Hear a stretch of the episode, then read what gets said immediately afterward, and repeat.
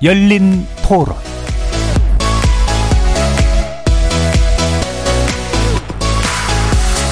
안녕하십니까. KBS 열린 토론 정준희입니다.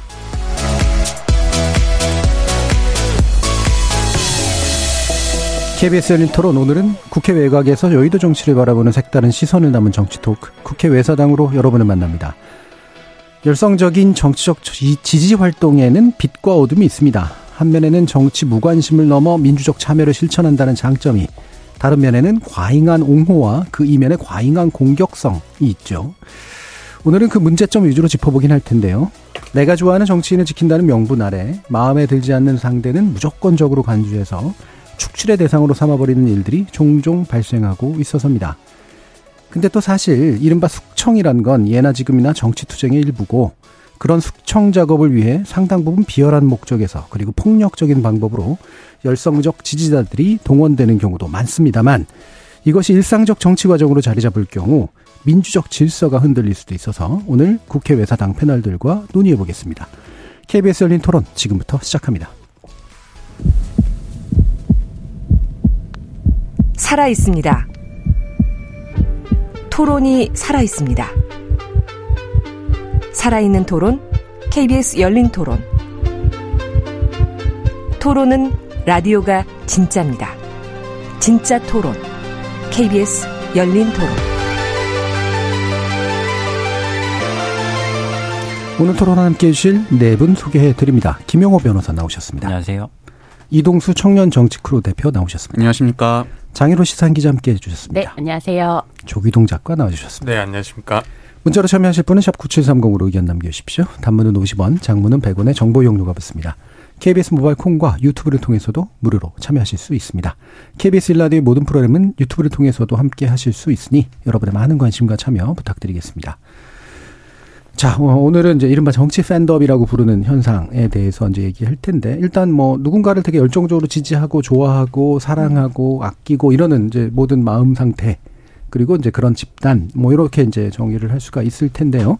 자, 스스로가 좀 이런 팬, 팬이 되어본 그런 경험 같은 게 있는지, 예, 되게 밝게 웃으시는 이동수 대표님. 그런 점에서 저나 장희로 기자님은 범 SM 식구 아니겠습니까? 저까지 핑크블러드가 흐르고 있습니다. 네. 어. 아, 저 같은 경우도 이제 어렸을 때부터 그 동방신기 아이돌 예, 그룹 예. 있었잖아요. 예. 동방신기랑 또 거기서 이제 나온 JYJ라는 그룹 되게 좋아해서 사실 그 그룹들이 우리나라에서도 인기가 굉장했지만 그 일본 활동을 진짜 많이 했거든요. 예. 그래서 저는 그것 때문에 이제 일본어 공부해서 일본에 1년 동안 워킹홀리데이도 가고 음. 코로나 직전까지는 뭐뭐 일본에 한 1년에 한 세네 번 정도씩은 콘서트도 보러 다니고 네. 이럴 정도로 네. 지금도 좋아하고 있습니다. 그러고 보니까 예. 이동수 대표님 스타일이 약간 아이돌 스타일. 여리여리한 아이돌 스타일 같은데. 시야 동수. 어, 댓글에 막 앞으로 올라오는 거 아니야? 이게 잘하는 짓은 아닙니다. 맞아, 방송이 됐을 때. 장 기자님도 네, 피가 핑크의 피가 흐르는? 네, 네. 핑크 블러드가 흐르는. 예. 네. H.O.T 때부터 팬클럽 활동을 중학교 3학년 때부터 해왔, 해오고 나이가 들으면 안 할 수 있을 줄 알았는데 그게 쉬는 게 쉬는 거지 끊는 게 아니더라고요. 아, 그래요. 예. 그래서 오빠들 오빠들 때문에 저는 열심히 살고 잘 살려고 그랬는데 자꾸 사회면에 나오시고 이래가지고 그러다 문화면 말고 네 예. 문화면에 나와야 좋은데 음, 그러다 예. 요즘 이제 샤이니 월드 네, 예. 10, 10 년 넘게 음. 저도 이제 이동수 대표님처럼 일본을 음. 자주 가게 된 이유 중에 하나가 예. 일본 공연을 이제 샤이니가 많이 해서 네. 음. 가게 되었습니다. 예. 자 그러면은 어 우리 조귀동 작가님은 왠지 안 할 것 같이 생기신 분이긴 한데 이인 것 같아요. 그러니까. 저는 뭐 연예인이나 스포츠 음. 팬클럽은 뭐 별 연이 없었고요. 음. 그냥 뭐 해태 타이거즈는 옛날부터 아. 그냥 그 음. natural born 아주 태어날 때부터 예, 예. 팬이었기 때문에 그냥 그런가 보다 하는 거고 음. 그냥 뭐 좋아하는 사회과학이나 역사 분야에서 아, 예. 좋아하는 필자가 있으면 이제 예, 예, 그 원서까지 구해가지고 아. 쫙 보고 뭐 그런 식의 약간 음. 아무도 인정하지 않는 어, 덕질을 어, 좀 음, 맞죠. 음. 한 경험들은 좀 있습니다. 예, 네. 저도 그런 경험이 있는데, 아. 예, 그, 그 유명한데 뭐 예를 들면 영어가 아니니까 번역 잘 안 되는 어. 분들 음. 이런 분들 거 이제 사서 모으고 이런 거. 예. 그런 덕질을 하셨네요. 잘못 산것 같아요. 김 변호사님은 저는 그 정준희 교수님께서 18년도에 예. 따옴표 저널리즘과 예, 예, 예, 관련된 미디어 비평을 하신 부분을 보고 음. 팬이 됐습니다. 아니 정, 정치 팬덤에서 팬덤을 먼저 얘기하자는데 정치를 먼저 얘기하시는데 굉장히 정치적인. 좀 더 자세히 말할 수 있는데 이만하겠습니다. 알겠습니다. 자 그러면 어, 이게 이제 지금 최근에 정치적인 영역으로 이제 좀 흡수 내지 적용이 되고 있는데 좀 다소 무분별하게 사용되는 면은 좀 없지 않은 것 같아요. 팬덤의 다양한 면들이 있는데 이제 부정적인 면만 갖다가 이제 비판을 위해서 쓰는 경우들이 많으니까. 그래도 불구하고 어쨌든 정치는 굉장히 그 열정적 지지가 있는 영역이고 실제로 특정 지도자나 뭐 인간에 대한 어떤 애정을 넘어서는 어떤 그 열정 같은 것들이 분명히 있잖아요. 이 대표님은 그런 기억이나 뭐 어떤 뭐 인상적인 장면들이 있으셨어요? 전 개인적으로 최근에 인상적이었던 장면은 음. 뭐 팬덤이라고까지 할 수 있을지는 모르겠지만 지난 대선 당시에 그 이준석 대표를 중심으로 2030 남성들이 음. 많이 좀 집결을 했잖아요. 네. 근데 저는 그 제가 이제 그때 이제 국회에서 일하고 있을 때여서 이제 그 작년 초에 이제 잠시 광주를 갈 일이 있었어요. 음. 그때 이제 이준석 대표가 전남대학교에서 사전 투표를 해가지고 이제 방문을 했었는데 그 이준석 대표 오니까는 주변 대학생들이 막 우르르 몰려가지고 음. 사진 찍으려고 막 줄을 예. 수십 명이 서더라고요. 음. 근데 전통적으로 뭔가 청년은 진보적 혹은 이제 호남 지역에서는 민주당 지지세가 강하다라는 예. 인식이 있었는데 그때 그 음. 호남 지역의 젊은이들이 이제 이준석 대표에게 이제 사진을 찍으려고 음. 요청하려고 이렇게 줄 서 있는 모습 보면서 아 이제는 어떤 특정 지역이나 세대로 지지 성향이나 이런 거를 이제 좀 함부로 이렇게 결정할 수 아니 이렇게 좀 편견을 단정 가져서는 안 되구나 예. 아니, 단정할 수 없겠구나 뭐 이런 생각을 좀 했습니다. 예. 예. 뭐 이런 거 아닐까요? 나 유명하니까 음. 한번 찍어가지고 네. 사람들한테 자랑해야겠다. 지지 여부하고 상관없이. 그러 그럼에도 그러니까 네. 유명한 정치인이 와도 그냥 아 누구 왔네 이런 정도로만 정치인을 생각하지 음. 그렇게 막 꽤 긴 시간 줄 서서 사진 찍을 생각은 네. 안 하잖아요. 근데 그때는 조금 그런 분위기가 있었던 음, 것 같습니다. 이 대표가 가진 또 매력이 있죠. 아마 네. 이제 그 특정 이제 그 뭐랄까 특정이라고 하는 고스 특정 세대 네네. 세대에서 확실히 좀 매력을 많이 느끼는 것 같고 김 변호사님은 뭐 정치적으로 네, 저는 그 지난 대선 때 그 12월 경에 그 MBC 스트레이트 뉴스에서 김건희 여사님의 그 통화록을 보도를 했었잖아요. 예, 예, 예. 근데 그 이후로 이제 그 강신업 변호사님이 운영하시는 음, 음, 음. 그 팬카페인 건희사랑이 예. 굉장히 크게 이제 흥한 흥했죠. 케이스가 있는데 음. 그때 정말 이 정치 팬덤과 관련된 이 팬카페가 음. 영향력이 정말 어마어마하구나라는 음. 거를 좀 뼈저리게 좀 느꼈던 그런 예, 경험이었습니다. 예, 예. 뼈저리게 느끼셨어요. 예. 되게 인상적이었나 보네요. 네. 네. 조기등 작가님. 네. 저는 그 2017년에 문재인 대통령 예. 당선되고 네. 나서 서점에 갔는데 이제 문재인 대통령 그 사진을 원본으로 음. 하는 컬러링 북이라고 하죠. 예. 색칠칠하는 어. 책들. 이런 책들이 매 가장 그 해당 그 카테고리에서 해당 음. 범주에서 가장 앞부분에 진열되어 있더라고요. 이게 많이 팔리는 이야기인데 그 정도로 뭔가 정치인에 대한 팬덤 내지는 그 수요가 굿즈가 네, 상업적으로 팔릴 정도로까지 음. 굉장히 단단하고 저변이 넓어졌구나. 음. 굉장히 인상적이었습니다. 예, 굿즈 그렇죠. 굿즈 현상이 또 나타나기도 네. 했죠. 창 기자님. 저는 좀 멀리 멀리 갔는데 예. 2008년 촛불 끝나고 나서 음. 2008년 아 2008년 2008년 예. 광우병 촛불 네. 끝나고 나서 그때 이해찬 전 총리 약간 예. 대장부엉이 이래가지고 근데 음. 그걸 이끌었던 집단이 20대 30대 여성이었거든요. 그러니까 예. 이른바 뭐 뭐였죠 탈 뭐 쌍코, 소울드레서, 화장반 뭐 이런 카페에서 음. 이, 이 대표를 초청 이, 아, 이전 총리를 초, 청해가지고 강연을 열었던 게 그 대장부엉이 카 팬클럽의 시작이었거든요. 네. 근데 그 모습이 약간 아이돌 팬클럽 활동하고 되게 유사한 점이 되게 많았었어가지고 이게 뭔가 정치 소비자로서 등장하는 음, 어떤 약간 이때쯤부터 좀 시작된 건 아닐까라는 생각이 들어서 음. 그러니까 정당이 아니라 온라인 팬클럽의 형태로 정치에 개입하는 모델이 그때쯤 만들어진 거 아닐까라는 생각이 들어서 그게 생각이 나더라고요. 예. 그, 그러면 정치하고 원래 이제 이런 대중문화 또는 스타가 비슷한 면이 좀 있어서다 또는 이게 이제 서로 수렴되는 현상이다. 이제 각자 나름대로 발전해 오다가 뭐 서로 영향을 주고받는 수렴되는 현상이다. 이렇게 볼 수도 있고 또 그렇죠. 뭔가 아이돌 팬 활동이나 이런 걸 되게 공개적으로 옛날에는 사실 공개적으로 잘 못했는데 많이 이제 자랑스럽게 하게 되면서 음. 거기서 만들어낸 습관이나 어떤 메커니즘을 정치로 그렇죠. 흡수한 것도 좀 있는 것 같고. 맞아요. 뭐 분석해 보면 어떠세요, 장 기자님? 그러니까 뭐 제명인의 마을이라는 팬카페도 예. 보면 이제 뭐 소속사 그러니까 소속사 개념으로 해가지고 의원들 막 인기 투표하고 이런 경우들이 있거든요. 그러니까 굉장히 좀 아이돌 문화가 말씀하신 대로 광범위하게 퍼져 있는 네. 와중에 정치에도 적용이 됐다라고 볼 수 있을 것 같은데, 음. 그러니까 옛날에 오타쿠 하면 되게 뭔가 부정적인 음. 이미지로 그렇죠. 네. 생각을 했는데 그게 엄청 대중화되고 오히려 자기의 취향을 음. 이렇게 드러내는 게 이제 뭔가 자랑할 만한 일이 된 것 같아요. 근데 이 문화가 가진 사실 한계가 있거든요. 네. 저도 이제 아이돌 팬이지만 음. 사실은 돈을 쓰는 걸로 사랑을 증명해야 되는 거기 때문에, 음. 그러니까 내가 돈을 쓰는 만큼 내가 이, 이 사랑이 얼마나 큰지를 보여주는 네. 거라서 이게 뭐 지금은 근데 그게 연예인뿐만 아니라 뭐 운동선수, 음. 유튜버, 정치인 이거 할 거 없이 뭐 굿즈 만들고 생일 카페 열고 뭐 전광판에 광고하고 네, 커피 조공하고 조공하고 네. 음. 커피차 보내고 이게 그것보다 그거만큼이나 또 조금이라도 이제 온라인 안 좋은 어떤 글이 보이면 막 사이버블링 해가지고 그 글을 내리게 네. 만들고 이런 게 음. 사실은 아이돌 네. 판에서 있었던 또 음. 이런 활동들이라서 근데 이게 정치인한테 이런 거를 한 이런 성원을 보낸다라고 하는 게 사실 이 사람들이 무언가를 결정하는 게 우리의 어떤 운명에 되게 많은 영향을 미치는 존재들이잖아요. 예. 근데 그런 사람들을 우리가 이런 방식으로 편애를 해도 되나? 음. 약간 음. 그런 의문이 좀 음. 있어서 음. 위태롭게 보일 때가 있어요. 그렇죠. 네. 저는 음. 그 이제 정치권이 아이돌 문화를 어떻게 보면 가져오는 거잖아요. 근데 네. 그거 자체로는 어떤 팬덤 문화에 대한 뭐 찬반을 떠나서 그 자체로는 그래도 정치가 과거보다는 한 단계 좀 발전한 음. 거라고 생각을 하는 게요. 왜냐하면 아이돌 문화라는 게 우리가 그냥 아 뭐 애들 노래 뭐 춤추는 거지 이렇게 생각을 하는데 기획사 입장에서는 굉장히 어떤 마케팅이라든지 그렇죠. 아니면 세계관을 구축하고 팬들을 조직하고 이걸 되게 열심히 하거든요. 있거든요. 어떻게 보면 우리 정치가 그런 문화를 가져와 가지고 본인들의 어떤 조직 혹은 마케팅 이런 데 활용하고 있다는 거잖아요. 음. 그런 점에서 그냥 산업적인 측면에서만 놓고 봤을 때는 과거보다는 물론 어느 정도 진일보했다고 생각하는데 예. 이제 말씀하신 것처럼 이 팬덤 정치의 어떤 뭐 폐에 대해서는 또 극복해 나가야 될 과제라고 음. 생각을 합니다. 음. 어느 정도 이제 합리화시키고 대중화시키고 네. 이렇게 업데이트도 시키고 네. 이런 면들이 또 분명히 있다. 네. 음.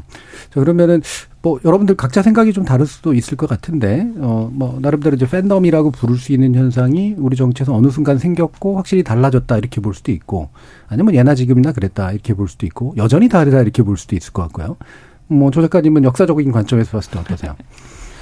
팬덤 정치라는 게 결국 노무현 대통령 예. 시작과 음. 함께 본격화가 됐다고 생각을 합니다. 이전에는 이제 뭔가 전통적인 의미의 어떤 정객이라고 해야 될까요? 음. 정치인들이 있고 그분의 어떤 개파 보수인 거잖아요. 네. 보스로서 힘이 있었다면은 노무현 대통령은 순수하게 대중들을 어떤 그런 외곽 조직이 없이 아래로부터 인터넷을 통한 아래로부터의 팬클럽을 통해서 네. 조직을 한 모델을 처음으로 대규모로 성공시켰고 뒤에 보면 재밌는 게 민주당 계열 정당뿐만 아니라 보수 정당들도 이런 모델들 적극적으로 차용하고 그렇죠. 음. 그거를 정치의 주된 수단으로 사용하기 시작합니다. 이제 음. 박근혜 대통령이 대표적이고 음. 그리고 대표적 이게 정당 밖에서 팬클럽을 통한 정치 기반을 쌓는다는 걸 보여준 게 2000년대 중반에 고건전 총리의 예. 어떤 음. 그 그러니까 이게 정계 입문을 위해서 예, 적극적으로 예. 팬클럽을 조직한 다음에 음. 그걸 통해서 이제 시도를 하는 그런 형태가 되면서 팬클럽이 굉장히 중요한 정치적 수단이자 정치인의 가장 중요한 정치적 자본 중 하나. 가 된게 음. 아닌가 싶습니다. 예, 그거는 산악회하고 좀 다른 것 같은가요? 예, 음. 산악회보다는 좀 더 자발적인 동원에 예. 의존하는 예. 게 있고 음. 두 번째로 이게 그 결국 산악회보다 좀 더 대중적인 저변이 굉장히 넓고요. 음. 그 다음에 어떤 그 산악회 는 사실은 어떤 일종의 지역 유지, 그렇죠. 정치 음. 고관여층의 모임이었다면은 예. 약간 라이언스 클럽과 비슷한 분위기가 좀 음. 나죠. 그렇죠. 그런데 이제 정치 팬클럽은 다들 약간 우리는 일반인이다라는 음. 거 어찌 되었건 네. 그걸 굉장히 강조하는 보통 음. 네. 네. 그렇죠. 일반인 스스로가 일반이라는 정체성이 굉장히 강하고 네. 아래로부터 조직되고 네. 자발적이고 이런 식의 요소들. 네, 사실 산악회는 위로부터 동원되는 음. 건데 마치 밑에서 하는 것처럼 이렇게 해놓은 거긴 하죠. 네, 김 변호사님은 어떤 견해세요? 네, 이 대중문화 팬덤이랑 정치 팬덤은 그래도 좀 분명한 좀 차이가 좀 있는 것 같아요. 예. 그래서 대중문화 팬덤의 경우에는 그래도 어, 취향 존중이라는 이름 하에 다른 사람이 지지하는 연예인이나 스타에 대해서는 그 취향을 그대로 존중하고 예, respect을 예. 해주는데 음. 정치 팬덤의 경우에는 다른 성향의 정치 팬덤을 정치 성향을 가지고 있는 사람을 곧바로 적으로 음. 이렇게 규정을 하고 이를 좀 멸망시키고자 공격하는 성향이 좀 뚜렷해가지고 음. 이 팬덤 문화 자체에는 큰 차이가 좀 있는 것 같습니다. 예, 그러니까 취향 존중. 음. 한때는 또 아니었던 때도 있었던 것 같긴 네. 한데 예전에 동방신기하고 네. 그렇죠.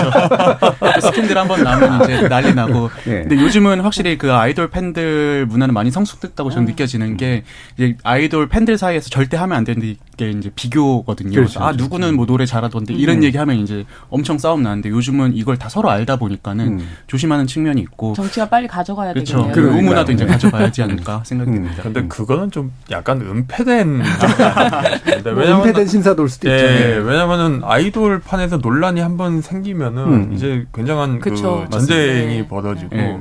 실제로 최근에 망설이는 사랑이라는 아이돌 팬덤 분석서를 쓴 안희재 음. 씨가 인류학자신데요. 네. 이분이 이제 논란들을 분석하면서 재밌는 이야기라는 게 네. 논란은 사실 그 자체가 아니라 일종의 주장들이 사실을 지위를 두고 경쟁하는 과정이다. 네. 음. 그리고 그 사실 주장을 사실로 만들기 위해서 팬 대중 그리고 논란을 키우는 사이버 레카들이 음. 각종 시각적인 자료나 동영상 편집기를 이용해서 주장을 좀 더 포장하고 경쟁한다. 음. 이런 이야기를 하거든요. 예. 이게 좀 이게 결국은 저는 팬덤은 경쟁적일 수밖에 없다는 그런 그 음. 어두운 측면이 존재하고 지위 경쟁을 또 해야 네. 되니까 우리 예. 우리 오빠가 1등을 또 해야 음. 돼. 네. 하지만은 이게 되게 지금은 이제 그렇게 하면 공멸한다는 네. 인식 때문에 다만 숨겨져 있을 뿐이지 예. 정치 쪽으로 옮겨가면은 정말 이제 어두운 부분이 극대화되는 거 아닌가. 음. 그 문화 자체는 사실 지금 K컬처 이게 그러니까 그 대중문화의 어떤 위상 자체가 좀 높아져 버리면서 예. 그거에 걸맞는 팬이 되어야 된다라고 네. 하는 좀 압박도 있는 그렇죠. 것 같아요. 좀 예. 있죠. 네, 이게 어, 예, 제가, 음. 아, 예. 단순히 이게 대중문화의 경우에는 취향 존중이라는 게 분명하게 좀 자리 잡았지만 이게 정치의 경우에는 이 취향의 다름의 문제가 아니라 약간 도덕의 잣대를 좀 많이 들이대는 음, 네. 것 같습니다. 그래서 음. 상호간에 이제 내가 지지하는 정치 성향이 옳다라는 그런 도덕적 잣대를 들이대니까 그 가운데 접점이 있을 수가 없어서 음. 순식간에 상대방을 좀 악마화하고 이렇게 음. 비난하는 방향으로 좀 극단으로 흐리는 경향이 좀 뚜렷하지 않나 싶습니다. 예. 그러니까 이게 제가 최근에 박사원 박사가 쓴 그 혐오하는 민주주의, 그러니까 팬덤 정치 분석한 책 보다 보니까 박사원 박사는 노무현의 시, 그 팬덤 정치 시작으로 보지 않으시더라고요. 예. 그 이유 중에 하나가 이제 의회 정치와 연합 정치를 어쨌든 추구했던 사람들인 음. 거예요. 그러니까 김대중 전 대통령도 굉장히 헌신적인 지지자 지지자 집단을 갖고 있지만 어쨌든 보수, 의회 정치를 존중하고 예. 보수 정당이랑 연합하고 이런 것들을 했었고 노무현 대통령도 뭐 자기들의 어떤 강렬한 어떤 지지 집단이랑 상관없이 어떤 다당제, 뭐 연합정치 이런 것들 어쨌든 본인이 추구하고자 했던 사람이라서 그 이명박 대통령에 대한 평가도 재밌었는데 어, 정당 정치와 의회 정치만 싫어한 게 아니라 대중 대중 동원 자체를 혐오했기에 팬덤 자체가 없었던 이명박 역시 네. 팬덤 정치가 볼수 없다 이렇게 했거든요. 근데 음. 그러면서 본격적으로 팬덤 정치의 시작을 박근혜 대통령이랑 문재인 네. 대통령으로 보시더라고요. 그러니까 뭐 이 열성적인 지지 집단을 가졌다는 점에서 박근혜 대통령이 그리고 또 이제 팬덤 어그 집 공천, 뭐 당 지도부 이런 거를 굉장히 장악하고 통제하려고 했던 모습 예. 이런 것들이 그럼에도 불구하고 그 팬덤은 굉장히 이제 구세대적인 반면에 음. 문재인 대통령 같은 경우에 이 팬덤 정치 어떤 신 모델이 열어졌진 아까 이제 컬러링북 이야기 하셨지만 그런 방식의 어떤 동원을 새롭게 조직한 것 중에 하나가 이사 이이 박상훈 박사의 분석에 따르면 어쨌든 지지자들을 동원하는데 굉장한 열의를 보였던 대통령이고 예. 이제 뭔가 여당과 야당 사이 어떤 비판들보다는 여론조사, 음. SNS, 뉴미디어, 그다음에 뭐 그때 그 국민청원 이런 방식으로 뭔가 직접 동원 정치를 굉장히 특별히 노력을 기울인 대통령이다. 그래서 예. 어떻게 보면 이분 이 문재인 전 대통령이야말로 팬덤 정치의 어떤 문을 열어 젖힌 사람일 수 있다. 이렇게 음. 분석한 게 제, 재밌게 봤던 기억이 나서 음. 소개드리고 싶었어요. 음. 네, 뭐 이동수님 하시고 싶은 말씀. 아, 저도 근데 말씀 들으면서 음. 또 들었던 생각이 실제로 노무현 대통령은 노사모라는 전국 조직에 힘을 입어서 이제 당선이 되긴 했지만 그 이후에 뭐 이라크 파병이라든지 한미 FTA 추진을 하면서 지지층이 무너졌던 게 본인의 어떤 예. 말년에 좀 어려운 음. 요, 요소 중에 하나였잖아요. 그런 점에서 봤을 때 그 노무현을 팬덤 정치의 어떤 시초라고 볼 수 있냐 했을 땐 음. 아닌 것 같다는 생각이 좀 들었습니다. 음. 예. 저는 의견이 좀 틀린 게그 음. 노무현 대통령은 정치는 그 팬덤 정치와 의회, 의회 팬덤 정치를 하기 사실 꺼려하는 사람이었긴 했지만은 특히 뭔가 대, 집권의 수단으로 근데 노사모가 2000년대 중반에 차기 권력을 놓고 다투는 과정을 보면은 결국 팬클럽 분열 과정과 비슷하거든요. 음. 대표적으로 이 사람들 보면은 이제 그 정동현과 통하는 사람들 같은 경우가 뭔가 그 참정현 유시민계 예, 예. 조직들이 이제 싸우는데 서로 이제 배노 내지는 활로로 이야기합니다. 이게 음. 노무현을 배신했다는 의미에서 음. 배노. 음. 노면을 활용 이용했다는 의미에서 활로를 멸칭을 사용하면서 음. 서로 싸우기 시작하는데 음. 이게 너무 전형적인 그 팬클럽 정치의 어떤 측면을 보여주지 않나. 음. 그리고 2007년에 정동영과 통하는 사람들로 많이 이어지고 그게 또 이재명 팬덤으로 이어지거든요. 예. 그런 연속성을 좀 봐야 되지 않을까 하는 음. 생각입니다. 음. 그러니까 뭐 그 다들 뭐 타당한 이야기들을 음. 하시는 것 같고 그게 강조점이 조금 달라서 네. 이제 생기는 차이도 좀 있는 것 같고요. 뭐 아까 그 박 박사님인가 하는 분의 이야기는 이제 정치학적인 관점에서 이제 동원 정치를 팬덤과 연관해 가지고 어떻게 해석하느냐 이제 요런 쪽에 좀 음. 초점이고 방금 이제 조 작가님 같은 경우에는 팬덤에게 나타나는 정치적 특징이 정치 팬덤 안에서 또 정, 나타났다. 음. 이제 이런 의미이시는 것 같고 김 변호사님. 네. 이 결국은 이게 팬덤 정치라는 거 어떻게 좀 정의를 할까의 음. 문제로 좀 돌아가는 것 같은데 전 노사모를 그래도 정치 팬덤의 시작이라고 좀 보고 싶은 게 그 시작이 좀 저는 굉장히 좀 순수했다고 저는 예. 생각이 듭니다. 그래서 노사모의 원칙 자체가 노무현과 함께 동서화합에 나선다. 약간 이 원칙이었거든요. 그래서 당시 지역 감정을 이용해서 편가르기식 정치를 하는 걸 타파하고자 했던 것에서 자발적으로 응집된 모임이 노사모였고 그 이후에 이제 뭐 박근혜 대통령이나 문재인 대통령님 이렇게 개인에 focusing을 맞추면서 팬덤이 형성되는 부분은 이게 특정한 뭐 정치 철학이라든가 시대 정신을 좀 목적이라고 하는 것보다는 개인에 좀 초점이 좀 맞춰져 있는 것 같아서 네. 이 노사모를 좀 순수하게 좀 발전된 부분에서 음. 정치 팬덤의 시초라고 좀 봐야 되지 않을까라고 음. 생각합니다. 예. 정치 팬덤 또 팬덤 정치 또 다르죠. 근데 또 그렇죠. 예. 그렇습니다. 방금은 이제 정치 팬덤이었던 것 같고 네. 그 팬덤을 네. 활용한 정치 또는 팬덤에 의해서 좌우되는 정치 뭐 이렇게 되면 이제 팬덤 정치 네. 같은 그런 요소들이 좀 있을 텐데 뭐 약간은 역사적인 얘기를 좀 더 해보도록 하죠. 어 그러면 이제 그 아까 얘기하 속에서 노사모 박사모도 이제 시작점이긴 하나 또 두 가지 또 다르고 방금 얘기 속에서는 보면 이제 문재인 대통령에 대한 팬덤 의식도 또 약간 다르고 정치 형태도 좀 달랐다. 그 매번의 팬덤적 요소를 가지고 있는 정치들이 조금씩 또 달랐다. 이제 이런 얘기기도 한데 조 작가님. 네. 음. 좀 이게 결국은 정치권에서 팬덤 정치를 어떻게 활용하기 시작된 하는가에 예. 대한 요인이 좀 있는 음. 것 같습니다. 결국 노면의 팬덤도 이게 시간이 가면 이제 친노 세력이라고 하나 원래 노면 팬클럽 이 점점 변하고 음. 분화하고 분열되는 과정을 겪으면서 서로 대립하고 갈등하는 게 계속 삐져나오고 특히 이 민주당계 정당의 분당 및 창당 과정에서 그 극심하게 드러나잖아요. 다른 정치인에 대한 공격성이라는 예. 게 이런 점에서 상당히 많은 스펙트럼이 넓다고 생각을 하고요. 박근혜 같은 경우, 박근혜 대통령 같은 경우가 이제 보수 쪽에서 팬덤 정치 내지는 정치인 팬덤을 적극적으로 활용한 처음 주자겠죠. 음. 2004년도에 시작을 했고 이제 그 인터넷 홈페이지가 아닌 그 시절의 총화인 싸이월드 음. 미니홈피를 이용해서 하는데 거기서도 재밌는 게 그 한나당의 당시 노사 아니 노사모가 아니라 그 박사모 한테 찍히면 죽는다는 이야기. 예, 예. 실제로 그 뭔가 원희 지금 원희룡 장관이라든가 이런 음. 사람들이 목소리를 박근혜 당시 총재에 대한 그 당 대표에 대한 어떤 그 비판적인 이야기를 하다가 공격을 당하면서 굉장히 좀 많이 고초를 겪기도 하는데 음. 이런 부분에서 보면은 좀 여러 요인들이 점점 덧붙여가는 과정이지만은 약간 그 원형질이라는 거는 좀 일찍부터 좀 나오지 않았는가. 음. 음. 그럼 그 부분에서 그게 이제 이런 리더인, 그러니까 팬의 대상이 된 사람이 의도적으로 활용한 면이 좀 더 많다고 보세요? 아니면 그게 자발적으로 발전하다 보니 강한 어떤 경쟁성, 공격성 이런 걸 지니게 됐다고 보세요? 구조적으로는 팬덤 정치가 특히 이제 음. 그왜 팬덤의 그 연예인 팬 아이돌 팬덤의 약간 그 부정적인 측면 중 하나가 이게 스트리밍 1위 시장을 들렸던 네, 약간의 음. 그 해킹 경쟁인 거잖아요. 이게 경 아이돌 팬덤 같은 경우는 결국 판매 절대량인 판매량이 중요하니까 그 부분이 드러나지 않지만은 결국 정치인 팬덤이라는 아주 제한된 권력 네. 제한된 권력전을 둘러싼 경쟁 형태가 돼버리면은 결국 파괴적인 힘을 힘이 더 도드라지지 않나 하는 음. 생각합니다. 이거는 이제 어떻게 억누르느냐가 오히려 문제가 될 텐데 예. 결국에 억누르는 정당의 힘이 점점점 헐거워지면서 팬덤의 나쁜 측면이 더 커지는 게 예. 지금의 양상 아닌가 하는 생각도 듭니다. 음. 저는 네, 저는 리더의 그 자질이나 음. 이런 태도 문제도 있겠지만 또 음. 당시 인터넷 환경이나 이런 것들도 영향을 끼쳤다고 음. 보는 게요.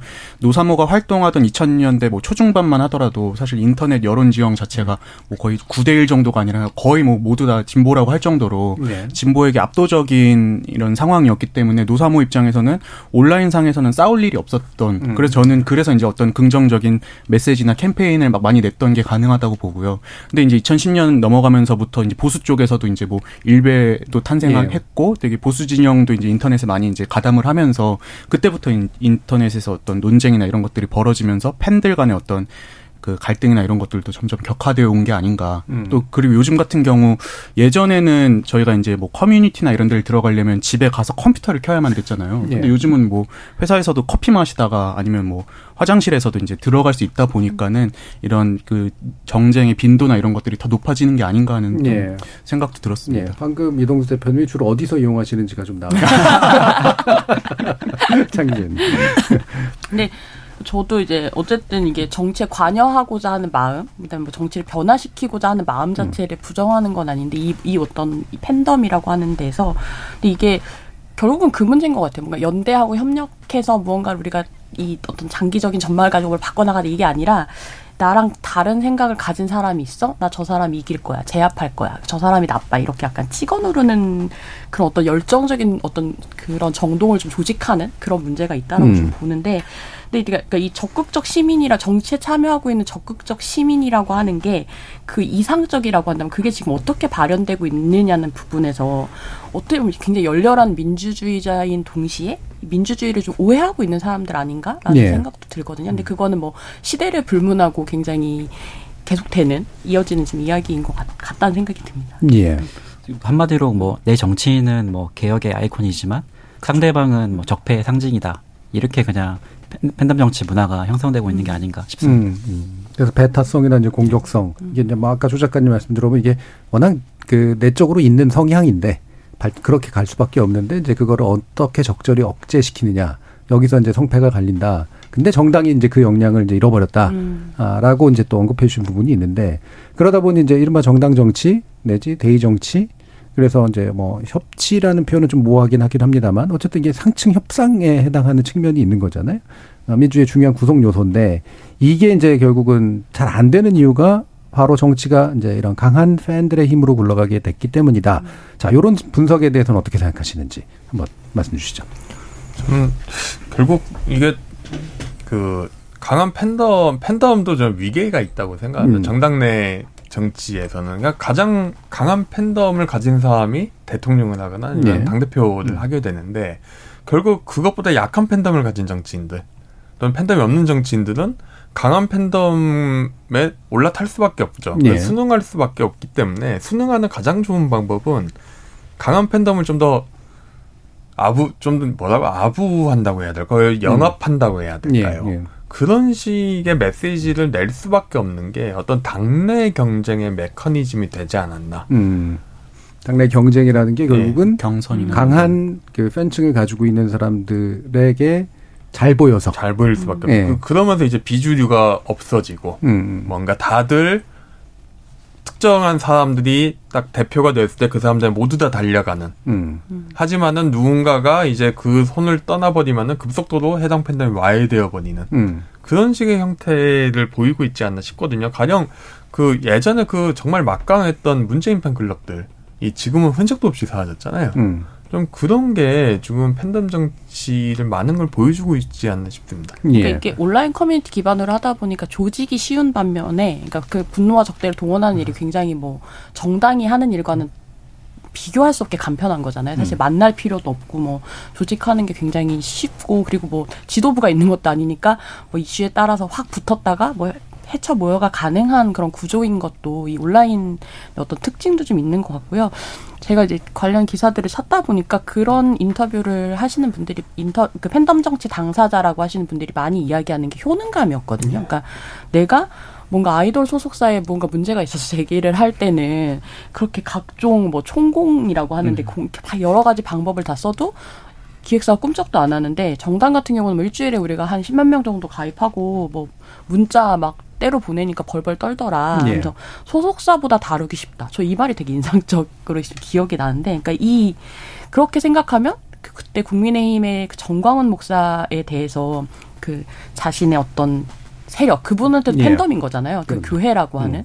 그것들로 가, 그걸 가지고 공천권을 요구하는-거나 이런 행동들이 영향을 미치려고 했던 것도 이제 약간 딱 막 이해가 음. 되더라고요. 그러니까 이런 방식으로 동원을 하기가 쉽구나. 음.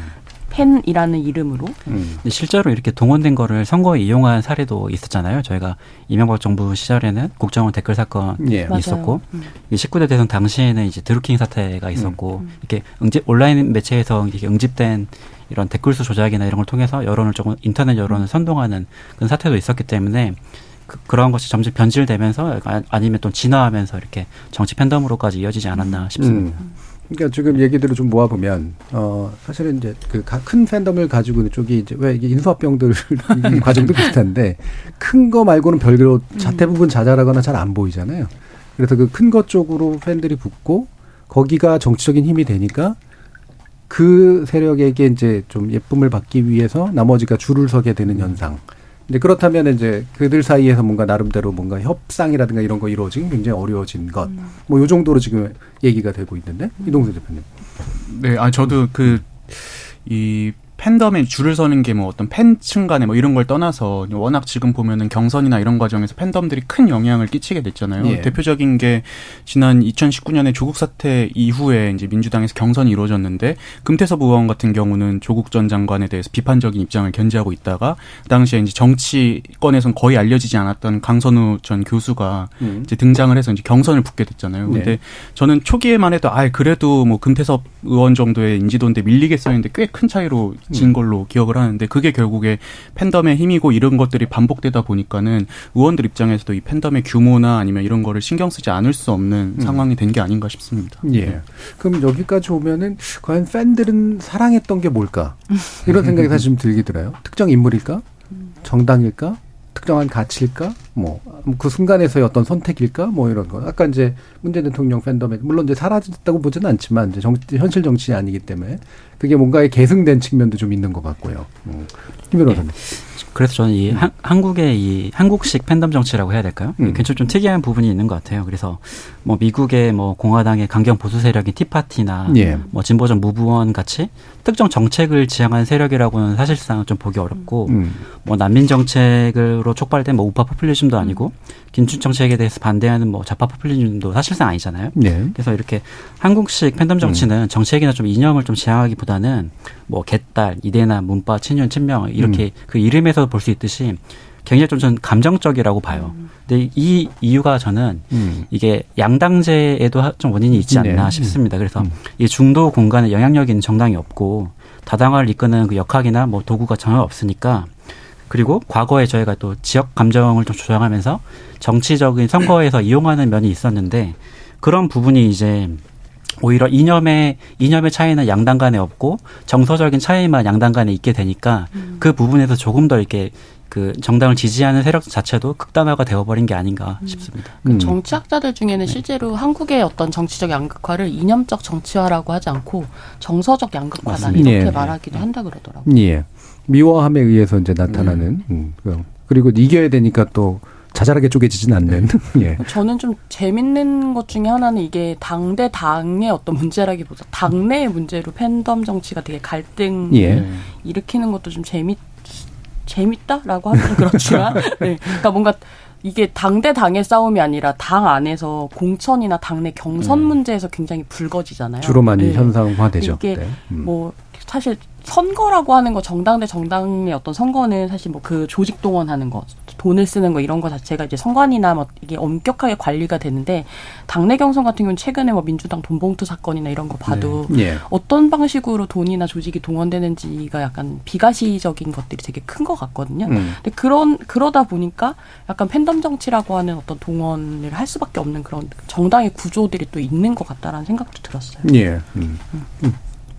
그러면 어 약간 이, 요 얘기가 좀 마치 나왔으니까 우리나라만의 독특함이 상당히 좀 크고 이게 이제 해외하고는 또 약간 다른 면들이 좀 있고 어, 이를테면 이제 뭐 레드넥들이라든가 티파티 아까 얘기도 하셨지만 어, 굉장히 공격성을 거기도 이제 양극화도 많이 나는데 거기는 그럼 우리하고는 좀 다른 부분을 보시, 보이는 걸까? 이동수 대표 어떻게 생각하세요?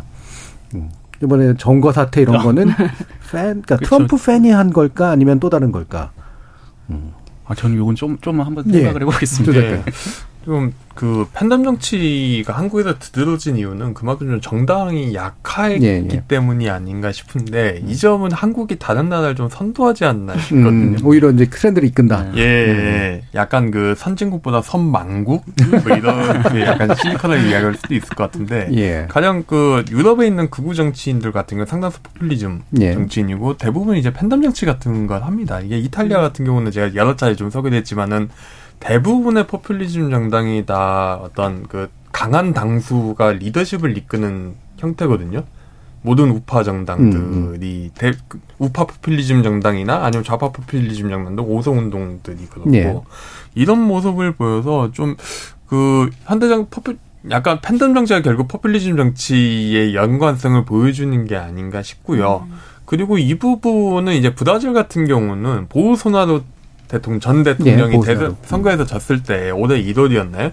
그때 보면 선거 불복 시위가 일어나요. 네. 팬클럽들 음. 사이에서 되게 익숙하게 보던 풍경이잖아요. 음. 이런 게 있는데 좀 자기 효능감이라는 게 어떤 사회적인 문제에 대한 에서 널리 이제 약간 소외된 사람들에게 널리 퍼진 정서가 아닌가 싶습니다.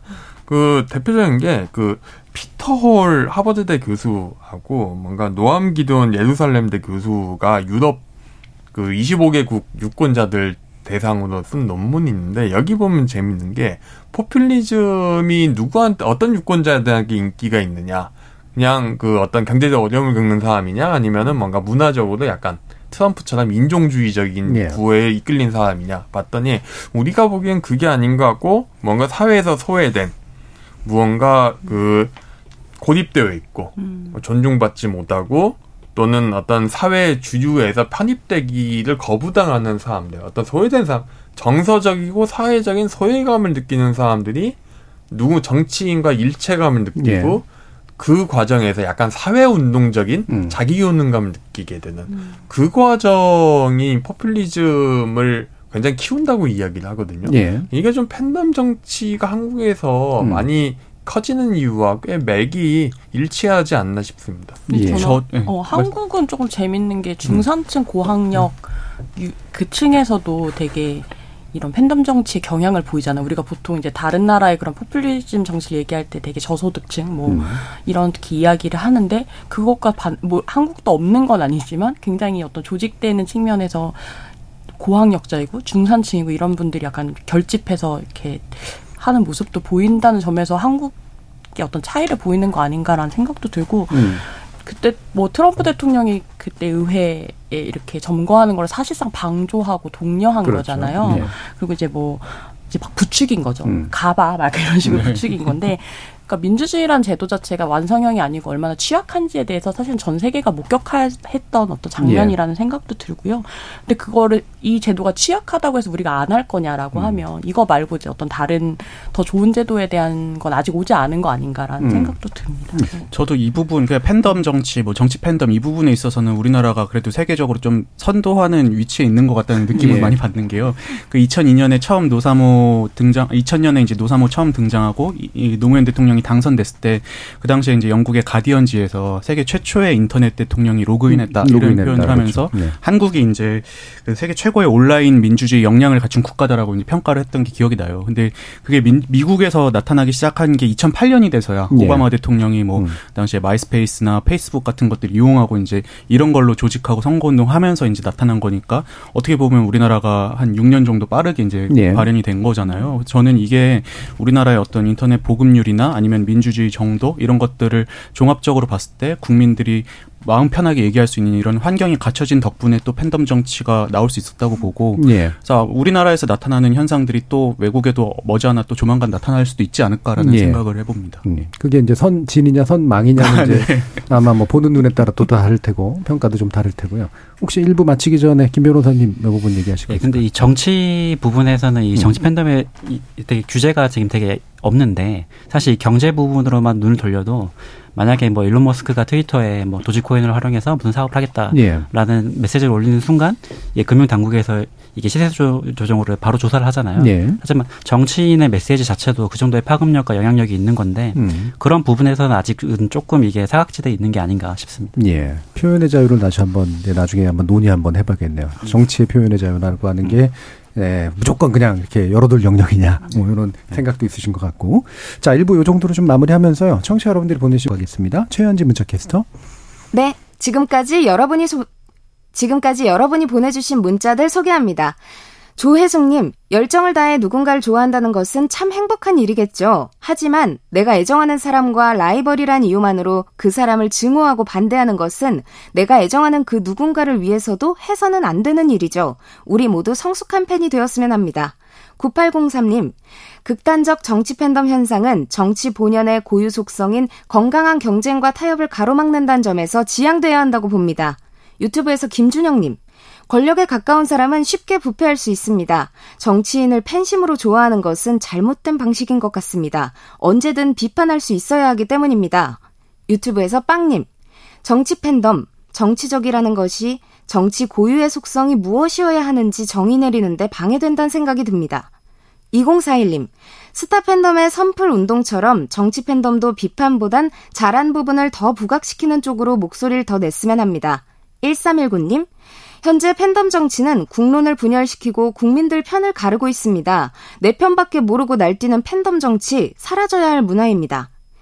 KBS 열린 토론, 이 시간은 영상으로도 생중계하고 있습니다. 유튜브에 들어가셔서 KBS 일라디오 또는 KBS 열린 토론을 검색하시면 지금 바로 토론하는 모습 보실 수 있습니다. 방송을 듣고 계신 여러분이 시민 농객입니다. 계속해서 청취자 여러분의 날카로운 시선과 의견 보내주세요. 지금까지 문자캐스터 최현지였습니다. 토론은 치열해도 판단은 냉정하게 복잡한 세상을 바꾸는 첫 걸음은 의외로 단순할지도 모릅니다. 평일 저녁 7시 20분 당신을 바꾸는 질문 KBS 열린 토론 정준희입니다.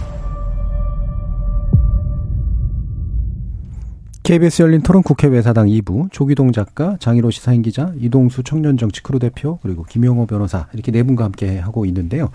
자 그러면 아까 뭐 조 작가님 잠깐 얘기해 주셨지만 이게 이제 팬덤 정치가 가지고 있는 혹시라도 좀 위험성이 너무 커지면 민주적인 질서에 어느 정도 또 위험이 같이 가기 때문에 어느 정도의 이제 억제 내지 통제 내지 잘 길을 잡아가는 게 이제 되게 필요할 수 있을 텐데 아, 지금의 정당들은 아직까지는 어, 그냥 혼란스러워하고 있는 것 같아요. 음. 네. 장 기자님 어떠세요? 그러니까 저도 정당이 결국 역할을 못하는 게이 음. 팬덤 정치 그 결과가 팬덤 정치라고 생각을 하는데요.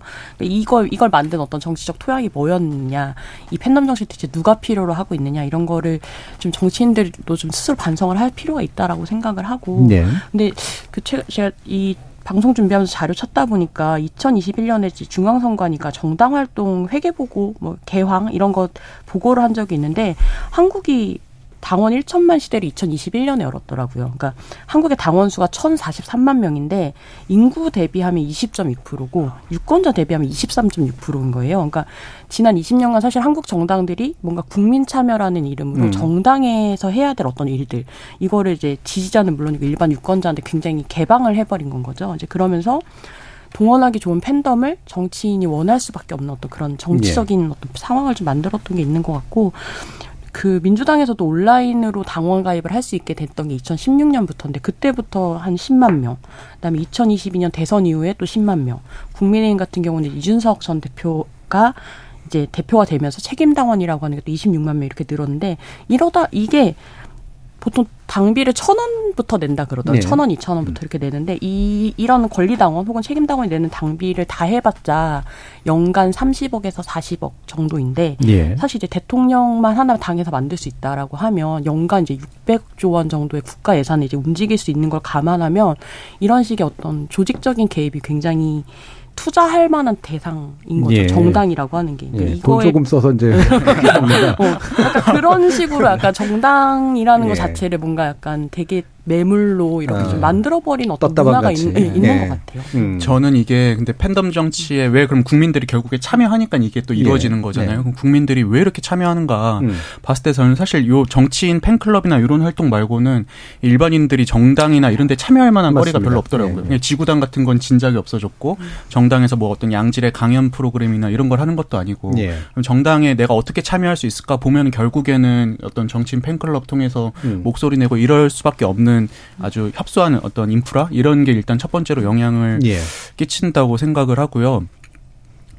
아, 두 번째 건 좀 이따 예. 말씀드리겠습니다. 아, 그러니까 이게 정중하게 무언가 국회의원이나 정치권에 뭘 요구를 해서 바뀐 경험이 없는 것 같아요. 예. 이 시민들이 아, 음, 음. 효능감이 이제 네. 거기서 나온 네. 얘기. 네, 저는 그 효능감에 음. 이어서 이, 이 당원 가입을 하고 누구를 지지 표명하는 게 어떤 정치적 의사 표현의 하나가 됐다고 생각을 예. 해요.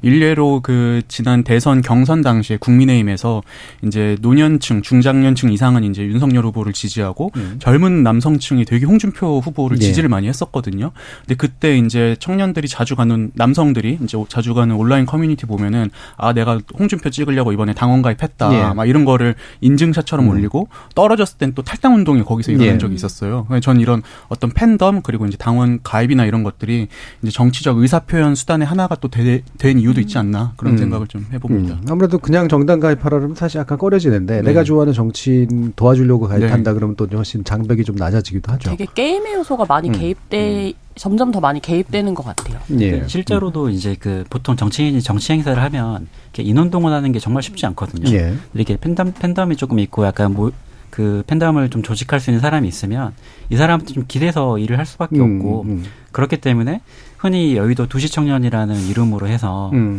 이렇게 뭐 보통의 직장인 학생들이 두시에 여의도에 모이기 쉽지 않은데 그렇게 좀 조롱하는 조롱 섞인 말도 있는데 그렇게 정치권에서의 그 수요가 있기 때문에 그에 맞는 또 공급도 이렇게 생기는 것 같더라고요. 그래서 예. 그 현운감이 조금 어두운 면이라고 볼 수 있을 것 같아요. 예, 그 두시 청년이라는 말을 쓰나 보죠 여의도 정가에서 음. 그런 이야기. 그게 이제 여의도에서 이제 네, 청년 간담회나 이런 행사를 예, 할때 예. 아무래도 직원들이 하기 쉬운 시간대가 오전 10시 아니면 오후 2시거든요. 그렇죠. 네, 2시에 청년 간담회를 많이 해요 평일에. 오지 말란 얘기지 뭐. 네, 그럼 학교 다니고 회사 다니는 청년들 어. 누가 가겠어요. 예. 맨 보면 당 활동하는 청년 들이 많이 모이니까 음. 그걸 약간 비하하는 멸칭의 의미로 이제 약간 예. 청년들이다 이런 표현이 좀 나왔었습니다. 어, 예. 그러다가 이제 가끔 왜 그 간담회나 아, 아니면 왜 호프집 뭐 네, 무슨. 정답 이런 데서 사고가 나죠. 네. 진짜 진짜 청년이 맞냐? 평범한 청년인 줄 알았는데 당 뭐 맡고 있더라 이런 거 네. 맞나요? 네, 그, 그 약간 평범이라는 거에 대해서 아, 너무 네. 또 그런 것 같아요. 네, 사실 그냥 저, 정당 활동을 하는 청년들도 그쵸, 청년인 거잖아요. 그, 게 평범해야 되는 건 네. 맞습니다. 음. 조 작가님. 음. 예. 말씀하신 대로 정치 정당을 통한 정치 효능감이 점점 음. 사라지고 있는데 이 부분은 이제 정당 자체가 스스로 이제 없애지 않았나. 예. 점점 뭔가 당원 참여가 음. 중요하다 하면서 결국은 그 딱 당비 한 합쳐서 3만 원도 안 내는 6개월 당원들이잖아요. 예. 그 뒤에 사실 관리가 안 되니까 그게 20%까지 늘어나는데 심지어 지구당들 보면은 사망한 당원들이 누군지도 모르는 지구당 그 유령 당원이 되게 많다 그러더라고요. 예. 그 당원 관리도 안 되는 거는 결국 그냥 당은 일종의 경선 관리 기구고 음. 약간 그 온라인 커뮤니티 유료 음. 온라인 커뮤니티와 비슷한 맞아. 형태로 스스로를 좀 잡고 격을 떨어뜨리지 않았나. 음. 예. 결국 이게 정당이 이제 정당 유권자를 상대로 유권자 정확히 본인 정당의 호감을 갖고 있고 관여를 많이 하고 싶어 하는 그 유권자를 상대로 여러 가지 서비스도 만들고 뭔가 엔터테인먼트도 제공하고 음. 그래서 계속 우리 쪽에 활동을 하게 만드는 걸 조직적으로 고민을 해야 되는데 예. 그 고민을 안 하고 결국은 다 외주를 줘버리고 유력 정치인들 또는 유력 정치인 팬클럽들이 그런 걸 한단 말이죠. 대표적으로 보면은 정치인들 팬클럽들 보면은 규모가 큰 데는 내부의 커뮤니티 같은 것도 많이 음. 하려고 그러거든요. 옛날에 노사모는 예. 정말 그런 취미방, 음, 예. 지역방, 연령방에서 뭐 약간은 대규모 동호회 같은 분위기를 만들었었는데 예. 좀 그런 역할들을 이제 정치인 팬클럽이 정당의 기능을 흡수하고 대체하고 있는 게 오히려 음. 지금의 팬덤 정치가 점점 늘어나고 있는 배경 아닌가 네. 싶습니다. 예. 음. 그렇죠. 예, 그게 이제 외려 이제 정치에 굉장히 중요한 옛날 말로 하면 이제 일종의 세포라고 네. 네, 이제 부르는데 그러게 되면 그게 커져서 또 기관을 만들기도 하고 오건을. 예.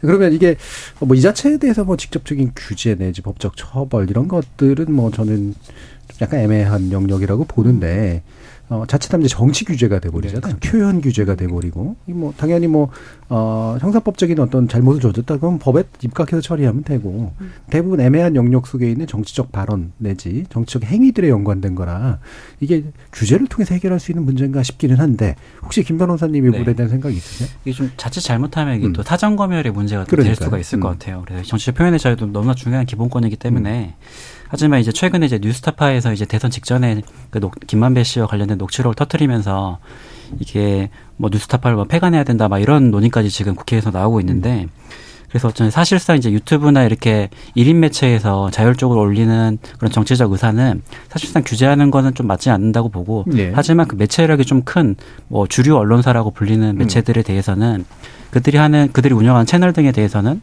어뭐 그 지면과 같이 조금 엄격하게 한 번씩은 이렇게 그 규제를 규제라기보다는 좀 검, 검열 검열하고 굉장히 위험한 발언이셨어요. 네, 한번 이렇게 그래도 가짜 뉴스가 있는지에 대해서는 네. 한번 논의는 한번 해보는 그런 절차는 필요하지 않나 네. 좀 싶습니다. 그러니까 뭐 네. 약간 다르게 표현하면 이제 기존의 미디어에게 적용되던 나름의 이제 윤리 기준이라든가 음. 아니면 법적 기준 같은 걸 온라인 영역에도 네. 좀 해서 이 매체 활동을 좀더 넓은 범위에서 한번 정의해 보자. 뭐 이런 정도로 좀 이해가 되는데. 근데 네. 언론중재위원회에서 그 언론사가 운영하는 유튜브 그 보도 채널 그것도 약간 조정 대상 안에 있는 걸로 제가 음. 알고 있거든요. 그러니까 예.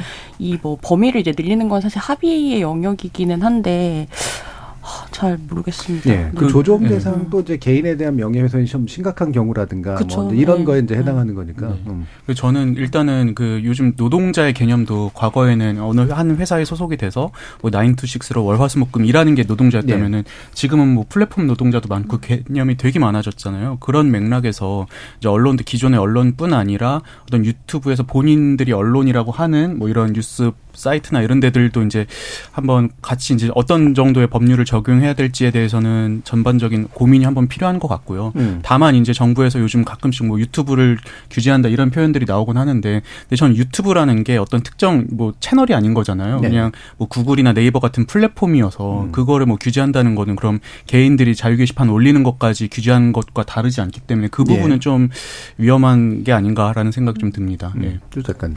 예. 그럼 이제 결국 그 SNS가 점점 활성화되면서 예. 이게 언론 전통적인 언론 외에 다른 어떤 다른 형태 미디어가 매스 미디어가 되는 건 사실 예. 그 되게 이제 필연적인 사건들인데 미국 같은 경우도 이번엔 공화당 그 후보 토론을 폭스 뉴스에서 하는데 트럼프가 빠졌거든요. 네. 트럼프가 빠지고 그 대신 트럼프가 나간 게 폭스 뉴스에서 작년 아니 올해 4 오늘 4월 해고된 우파 방송인인 터커 칼슨이라는 예. 사람이 예. 1인 방송국을 찾았습니다. 음. 트위터 내에. 음. 지금 X죠, 지금. 음. 그, 거기에 그냥 나가가지고, 정말 그 우파 유튜버 방송하고 똑같은 예. 그런 거를 하는데, 이거를 어떻게 규제를 해야 될 건가는 좀 적합한 어떤 법적 틀을 갖출 필요가 있지 예. 않나. 예. 음. 정안 되면은 오히려 플랫폼 업체가 이건 좀 규제책을, 그, 법적 책임을 지는 것도 좀 고려해 볼 만할 수 있지 않나 하는 예. 음. 사실 뭐 지난 대선 미국 대선에서 트위터와 음. 어 트럼프 사이에 예, 굉장한 그 신경전과 함께 여러 가지 위협들도 오고 가고 이제 그랬었잖아요. 어 근데 소유 구조가 바뀌니까 또 달라지긴 음. 하더라마는 음. 근데 사실 아까 뭐 얘기해 주셨지만 이거 우리 지난 대선에서 음. 경험한 거잖아요. 방송 토론은 잘 안 됐는데 음. 안 나가기도 하고 근데 이제 특정 채널에 나가서 예, 뭐 음. 그게 경제 채널이던 아니면 좀 더 정치적 성향의 네. 채널이던 간에 뭔가 지지를 동원하려고 노력하는 그런 정치인의 모습, 후보자의 모습 굉장히 흔해졌어요. 네. 네. 음. 그러니까 이게 다 그러니까 이 이른바 유권자라고 하는 집단이 다 약간 각자가 다른 뉴스를 보고 예. 뭔가 의견이 아니라 어떤 사실 자체를 가지고 서로 이제 약간 다르게 생각하는 음. 어떤 음. 시대가 된 거잖아요. 근데 이런 사회에서 우리가 공적 토론이라는 거를 잘 할 수 있을까? 네. 이런 의문도 좀 들고 그러니까 우리가 만약에 공적 토론을 할 수 없으면 민주주의를 대체 어떻게 해야 되지라는 음. 고민도 들거든요. 그러니까 결국은 그러다 보니까 뭔가 양쪽 어떤 팬덤 간에 뭔가 화력전의 양상으로 이렇게 좀 나타나는 것 같은데 그러니까 이 미디어가 좀 파편화될수록 우리가 어떻게 좀 대화의 공통 기반을 마련할 것인가, 그걸 어떻게 유지할 것인가라고 공영방송의 어떤 기능을 어떻게 할 것인가에 대해서 전보다 더 치열하게 고민을 해야 되는 시점인 것 같아요. 음. 그 저는 그 지난 대선 같은 경우에 이제 유튜브가 대선에 활용된 어떻게 보면 첫 대선이었잖아요. 근데 그때는 그래도 그 몇몇 저명한 채널들의 후보들이 웬만하면 다 나가려고 노력을 했었는데 이게 또 회가 거듭되면 나중에는 본인들을 지지해주는 그런 프로에만 나가려고 하지 않을까 토론 자체도.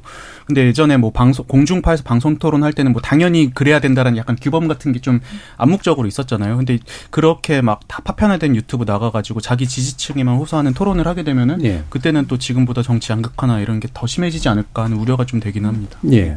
저는 뭐 원래 제가 하는 전공상 표현 규제나 언론 규제를 좋아할 리가 없는 대놓고 얘기할 리가 없는 그런 그 입장에 서 있긴 한데 어, 그런 생각들을 해요. 원래 정치적 표현의 규제는 더더욱이나 더 조심하도록 그렇게 돼 있는데 가만히 생각해 보면 어, 축구나 뭐 야구나 뭐 아니면 여타 스포츠 경기가 룰이 있어서 멋진 실력이 나오는 거지. 네. 룰이 없이 풀어놓는다고 해서 괜찮은 경기가 나오는 음. 건가.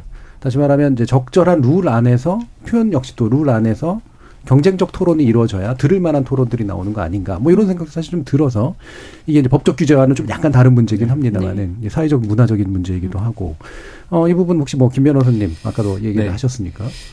뭐 표현의 자유라는 게 굉장히 이게 힘들게 저희 나라가 달성을 한 기본권이기다 예. 보니까 이게 굉장히 좀 엄격하게 좀 보호를 해야 되고 음. 그 한계도 굉장히 좀 넓게 가져가는 게 맞는데 저는 이렇게 좀 극우 팬덤 정치가 정치를 극단적으로 조금 전당대회에서 활용했던 게 전당대회 룰 개정 사태라고 예. 저는 생각을 예. 합니다. 그래서 기존에는 뭐 여론조사 50%뭐 당원조사 50% 이렇게 해서 이를 합산해서 대표자를 뽑았는데 이번엔 직전에 이제 100% 당원조사로 룰을 개정하면서 음. 이게 어 특정 세력 정, 특정 세력의 좀 힘에 좀 업어서 대표자를 이렇게 선출될 수 있는 그런 음. 그 약간 찜찜한 구석을 남기는 결과가 좀 나온 됐는데 그런 부분도 이렇게 사실상 팬덤 정치가 분명하게 당, 당내에 존재를 하기 때문에 음. 그런 부분을 좀 극단적으로 이용한 사례가 아닌가 좀 음. 싶습니다. 음. 우리가 말을 좀 조심하고 겸허하게 하자 했더니 이제 우리나라가 저희 나라가 돼가지고 네, 너무 부분은 예, 이 부분은 그냥 당당하게 우리나라라고 이제 하겠습니다. 어, 자 그러면 뭐 이게 시간이 많이 남지는 않았습니다만 좀 있으면 또 정치의 계절이 오잖아요. 예. 그러면 결국은 이제 그 이게 물론 이제 국회의원 선거기 때문에 또 대선 때와는 다른 이제 동원 방식들이 이제 나올 텐데 지금 우리나라에서의 이제 좀 활성화되어 있는 이런 팬덤의 영향력이라고 하는 게 이번 총선을 거치면서 어떤 식으로 투영되거나 변화될까 뭐 이런 부분에 대한 언급들을 좀 해보면 어떨까 싶은데 예. 조 작가님 뭐 말씀 주실까요? 결, 특히 저는 팬덤 정치가 계속 강화되고 있다고 생각합니다. 특히 예. 이걸 극단적으로 보여주는 게 요즘 그 보수 진영에서 이제 열심히 밀고 있는 역사 전쟁 음, 내지는 어떤 문화 전쟁. 예 이념 전쟁을 보면은 결국 거기서 목소리를 큰 분들의 공통점은 지역구 공천을 받아야 되는 니즈가 굉장히 큰 예. 분들이라는 건 공통점이 있습니다. 대표적인 게 이제 박민식 장관 음, 같은 경우죠. 음. 부산에 있는 전 지역구 대신 수도권 공천을 받아야 되는 입장이고 지금 장관이 되셨지만 장관 후보자가 되셨지만 신원식 의원 같은 경우는 비례대표인데 예. 지역구를 받아야 음. 되는 입장이었고 여러분들이 다들 결국 공천이란 어떤 그 정치 지형을 이해하지 않으면은 왜 저분들은 발언을 저게 세게 하실까? 음. 음. 이걸 좀 합리적인 설명 불가능한 영역이 많았는데 그 결국 이제 팬덤 정치를 의식한 행보로 보여지거든요. 예. 민주당의 이 부분은 분명히 마찬가지고요. 음. 그래서 이게 결국 정치권이 이게 과연 우리의 결국 우리의 그 재집권에 내지는 선거 승리에 도움이 될까? 음. 별로 도움이 될 것 같지는 않는데 음. 이 부분을 좀 어느 정도 반성을 해야 되지 않을까? 좀더 예. 합리적인 예. 선거 전략, 좀 더 건전한 선거 전략이나 캠페인 전략이 장기적인 집권을 늘 뭔가 도모할 수 있다는 것을 좀 음. 알아야 되지 않을까 하는 생각을 합니다. 예. 그런 이제 강한 발언이 현재 여당을 지지하는 어떤 지지자들의 그 어떤 취향에 맞춘 걸까? 음. 또는 적어도 그 여당의 핵심을 구성하는 좀 팬덤적 성향을 가지고 있는 또 강렬한 지지 세력의 취향을 맞춘 걸까? 아니면 다른 사람의 취향에 맞춘 걸까? 다양한 생각들도 있긴 음. 있어요. 근데 그래도 어쨌든 그렇게 강한 발언들을 자꾸 이게 이렇게 뭔가 상승되는 효과가 나타나는 건 그런 이유 때문이다. 예. 총선 때도 분명 그럴 것이다. 음. 네, 저도 일단 그렇게 생각을 합니다. 왜냐하면 지금 워낙 이 공천 결정 과정에서 이제 그 강성 팬덤의 이제 영향력이 워낙 커졌기 때문에 내년 총선도 아마 그런 식으로 가지 않을까 생각이 예. 되는데 근데 문제는 이게 점점 양당의 어떤 팬덤도 강화되는 반면 또 동시에 반대편에서는 무당층이나 이런 그, 그 국민들의 어떤 분노도 커지고 있는 것도 사실이잖아요. 근데 예. 저는 이런 상태가 계속되다 보면은 프랑스처럼 진짜 한 번에 기존 정당들이 다 갈릴 수도 있다. 네. 왜냐면은 그 프랑스도 기성 어떤 그 우파 공화당이랑 음. 우파 공화당이랑 좌파 사회당이 이제 양분해 오던 정치에서 어느 날 갑자기 국민들이 그냥 악마루슈 그냥 음. 마크롱 정당을 확 밀어주면서 정치가 완전히 그냥 대대적으로 교체가 됐었잖아요. 네. 저도 그래서 이 지금 이 거대 양당이 진짜 오랫동안 유지되기 위해서는 좀 뭐 팬덤도 물론 중요하지만 또 이제 무당층으로 떠 있는 국민들의 어떤 요구를 수용하기 위해서도 노력해야 된다고 생각을 합니다. 예. 음. 이번 총선에서 근데 노력할 것 같으세요? 아 근데 이번 총선까지는 좀 어렵지 않을까라는 생각이 어, 듭니다. 적어도 이건 네. 좀 지나야 될것 네. 같다. 예. 그러니까 이게 정치가 사라지고 뭔가 이 공천권이라고 하는 권 공천권을 비롯한 어떤 권력의 소유권을 누가 갖느냐에만 굉장히 정당 정치의 논의가 집중되고 있는 게 좀 문제적이라는 생각이 드는데 뭔가 이제 우리가 논의해야 될 것들이 지금 되게 많잖아요. 경제 문제도 어렵고 예. 사회 정책, 뭐 공공 정책 이런 부분에 대해서 논의 를 하는 게 또 정당의 역할이고 기능인데 그거는 그 부분은 뭔가 이제 내 대해서 뭔가 협의하거나 이렇게 하려 그러면 그게 다 술책이고 막 이런 식으로 또 이제 해석이 되는 거죠. 정치적 술수 이런 식으로 해석이 되면서 정당이 뭔가 이 정당의 여지라고 해야 될까? 정당의 공간이 굉장히 좁아지고 있다라는 생각이 들거든요. 그걸 다 털어내고 나니까 남는 게 결국은 그럼 이제 권력을 누가 가질 거야라고 누가 가지게 될 건가에 대해만 집중하게 되고 음.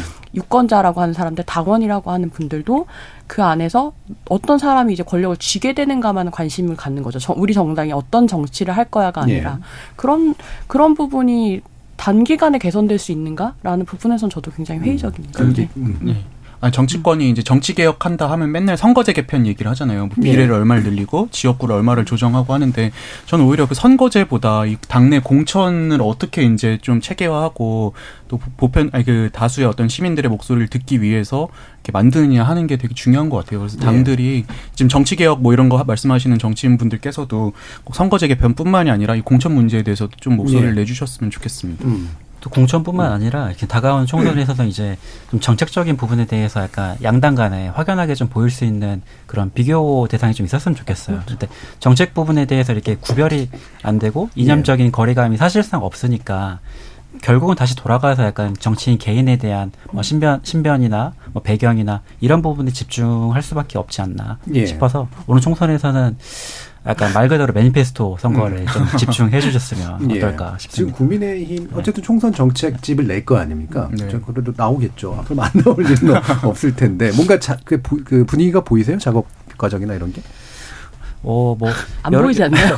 이게 지역구 선거다 보니까 예. 각자 막큰 정당의 정책이 있고 그 아래 이제 세부적으로 이제 그러니까. 지역마다 이게 공약이 음. 있을 텐데 음. 사실상 저는 뭐 기존에 있었던 뭐 혁신 성장이나 뭐 예. 녹색 성장이냐 뭐 포용 성장이냐 전 사실 이거 다 표지가리라고 저는 생각을 표지가리. 하거든요. 표지가리. 예. 그래서 양당에서 어느 쪽에서 그냥 돌아가면서 음. 이렇게 그런 경제 정책을 얘기를 하는데 그런 약간 좀 흔해 빠진 그런 정책들 말고 음. 조금 더 아, 우리 정책만의 약간 고, 우리 정당만의 고유한 그런 아이덴티티를 좀 보여주는 정책들을 국민들한테 잘 전달하면 예. 총선에서도 충분히 조금 이렇게 지지를 많이 받, 받을 수 있지 않을까. 어, 국민의힘은 지금 사고 당협이 너무 많아가지고 음. 예. 총선 얼마 안 남았는데 걱정되긴 하더라고요. 음. 저 이렇게 일단 지, 어, 이 그러니까 총선에 대한 어떤 대비가 안 돼 있다라는 느낌을 되게 많이 받는 것 중에 하나가 사고 당협 의 숫자인데 특히 음. 수도권 위주로 해가지고 사고 국민의힘 사고당협 같은 경우가 계속 당에서도 좀 약간 좀 손을 놓고 계신 거 아닌가라는 예. 그렇게 보입니다. 네. 네. 음. 원래는 이제 조강특위 뭐 이런 것도 좀 해가지고 네. 좀 메꾸기도 하고 새로 좀 혁신도 하고 그래야 그쵸. 되는데 그게 먼저 돼야 예. 뭐 이제 정책 얘기도 할 텐데. 음. 자, 그러면 이제 뭐 마무리하면서 한 1분 정도씩 한번 더 들어보도록 할까요? 이게 그 열성적 정치 지지자들이 이제 그 어떤 뭐 정치에 활력을 불어넣는 면도 있지만 배타적 공격성을 보, 보이는 것도 당연히 있고요. 또 다른 문제 내지 이런 것들로 볼 거는 전혀 그런 성향이 아닌 분들. 어, 나는 원래 시큰둥해라든가 원래 그런 걸 되게 싫어해서 그걸 보면 외로 반감이 생기는 분들도 있어서 이걸 다 묶어서 무당이라고 부르기는 어렵겠지만 이 무당층이나 이런 정치로 상대적으로 좀 더 시큰둥한 입장에 있는 사람들이 예, 정치를 선택을 안 하거나 예, 뭔가 정치 행위로부터 멀어지려고 하는 그런 경향과도 좀 맞물려 있을 수 있지 않을까. 음.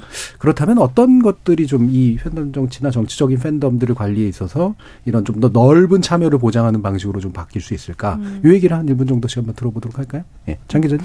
그러니까 동료 시민에 대한 어떤 존중이나 예의가 없다라는 생각을 예. 굉장히 많이 하는데요. 그러니까 뭔가 민주주의라고 하는 게 뭐야라고 했을 때 정당이 있어, 의회가 있어, 주기적으로 선거를 해. 그게 정 민주주의인가라고 하면 그것 그것만으로는 민주주의가 운영될 수 없는 건데 이 우리의 차이를 어떤 방식으로 이제 잘 듣고 인정할 것인가 내가 그걸 따라갈 필요는 없지만 사실 이제 우리라고 하는 범주 범주가 맨 이제 대통령들 이제 당선되고 나면 이제 취임 일성으로 하는 게 나를 지지하지 않은 사람들도 네. 대한민국 국민이다 이런 식으로 음. 이야기를 하잖아요. 근데 결국은 우리라고 하는 어떤 그 감각에 대해서 이게 다른 당 지, 다른 나와 다른 사람을 지지하는 사람은 음. 우리가 될 수 없다라고 하는 그 감각 자체가 팬덤 정치 갖고 있는 어떤 폐해가 아닐까 생각하고 예. 그러면 이제 민주주의가 계속 나빠질 수밖에 없는 것 같아요. 그러니까 이제 서로의 차이를 인정하는 게 정치고 싸움의 상대를 없애는 게 아니라고 하는 것들을 좀 그런 공감대들을 어떤 방식으로 만들지에 대해서 사실은 정당이 해야 될 일이기도 하죠. 그런 정치 예. 문화를 만드는 거는 음. 그 부분을 좀 주목해서 봐주셨으면 좋겠다는 예. 생각이 듭니다. 조작근. 네. 음. 네, 제가 그 지난 대선과 지선 과정에서 좀 재밌게 들었던 표현이 내가 알던 민주당은 이제 없어지는 것 같다는 음. 표현이거든요. 그러니까 팬덤 정치가 굉장히 과열되면서 그러니까 민주당이 전통적으로 갖고 있던 어떤 친서민 정당 내지는 어떤 되게 리버럴한 가치가 있는 정당에서 멀어진 것 같다는 이야기를 좀꽤 네. 들었어요. 그게 좀 보, 지금의 보수정 국민의힘 전통적 지지자들도 많이들 그런 생각을 하실 것 같거든요. 음. 꽤그 어떤 보수적인 가치라는 게 말로 할 수 없지만 꽤 존재하던 거였는데 예. 지금 보이는 극단적인 행태를 보면은 실망감이 많이 느끼시는 것 같은데 좀 그런 정당 내에서 극단주의를 어떻게 제어할 건가? 음. 그럼 그거는 정당 내 규범을 강화하고 어떤 무형의 논의들, 가치들 내지는 어떤 정당 약간 자유주의와 민주주의가 같이 간다 그러잖아요. 특히 자유주의의 예. 원칙 어떤 권력에 대한 제한성, 룰에 대한 룰과 특히 타인에 대한 존중. 예. 이 부분을 넌 정당 내에서도 꽤 관찰하려는 노력이 지금 한국의 정당에 필요하지 않나 하는 음, 생각합니다. 음, 김 변호사님. 근데 결국은 저는 이제 그 무이념, 뭐 무신념의 약간 이런 권력 지향적인 정치를 음. 저희가 좀 근절할 필요가 있고 음. 이게 상호간에 이렇게 항상 국회를 새로 총선을 거치고 국회가 열릴 때 상호간에 이제 여당과 야당이 이게 협치를 한다는 서약을 하잖아요. 예. 그런 서약 그대로 4년간 좀 지켜주면 음. 예, 뭐 이런 팬덤 정치도 굉장히 조금 생산적이고 좀 건설적으로 이끌어갈 수 있지 않을까 싶습니다. 예. 이동수 대표. 예, 그 정당이 이제 운영될 때 보면 국고보조금 비율이 한 60% 정도 되고 당비가 한 40% 정도 된다고 하더라고요. 그 뜻은 당원이 아닌 국민들도 정당에 그 정도의 지분은 전 갖고 있다고 생각을 해요. 그래서 저는 뭐 당대표 선출이라든지 아니면 후보 선출하는 과정에서 그 여론조사 반영 비율을 그래도 어느 정도는 보장함으로써 이제 당원이 아닌 그냥 다른 국민들의 목소리를 듣기 위한 노력을 한다면 그럼 의원들이 아무래도 당원뿐만이 아니라 그 당 비당원 국민들의 어떤 눈치도 볼 수밖에 없고 없고 그럼 이미 이런 문제들이 조금은 해소해 나갈 수 있지 않을까라는 생각이 듭니다. 예. 지금 2233님께서 민주주의라는 팬덤 있는 게 정상 아닙니까? 러시아나 중국 공산당에는 팬덤 없습니다. 이영일님이 군천제도를 손보든가 제왕적 대통령제를 수정하는 것도 필요할 것 같습니다. 조혜승님, 정치 팬덤의 문제점이 내가 보고 싶은 것만 보고 내가 듣고 싶은 것만 듣고 내가 믿고 싶은 것만 믿는다는 것 같습니다. 자, 0529님은 정치에 관심을 가져달라고 호소하더니 이제는 팬덤이 문제다. 팬덤을 문제로 삼을 게 아니라 정치가 팬덤을 이용하는 방법을 문제 삼아야 될 것 같습니다라고 의견 주셨습니다. 자, 오늘 국회 외사당 이것으로 모두 마무리할까 하는데요. 오늘 토론 함께 해주신 김영호 변호사, 이동수 청년정치크루 대표, 장희로 시사인 기자, 그리고 조기동 작가 네 분 모두 수고하셨습니다. 감사합니다. 네, 감사합니다.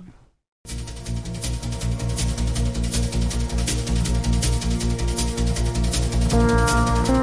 팬덤이라는 용어는 대중문화 현상 분석에서 매우 중요한 위치를 갖습니다. 대중문화는 팬들의 열정과 참여가 없이는 지속될 수 없는데 그게 또 때로는 광기에 가까운 일탈 현상으로 나타나기도 해서 이해하려고도 노력하고 반사회적 행동이 되지 않기 위해 또 노력해야 하죠.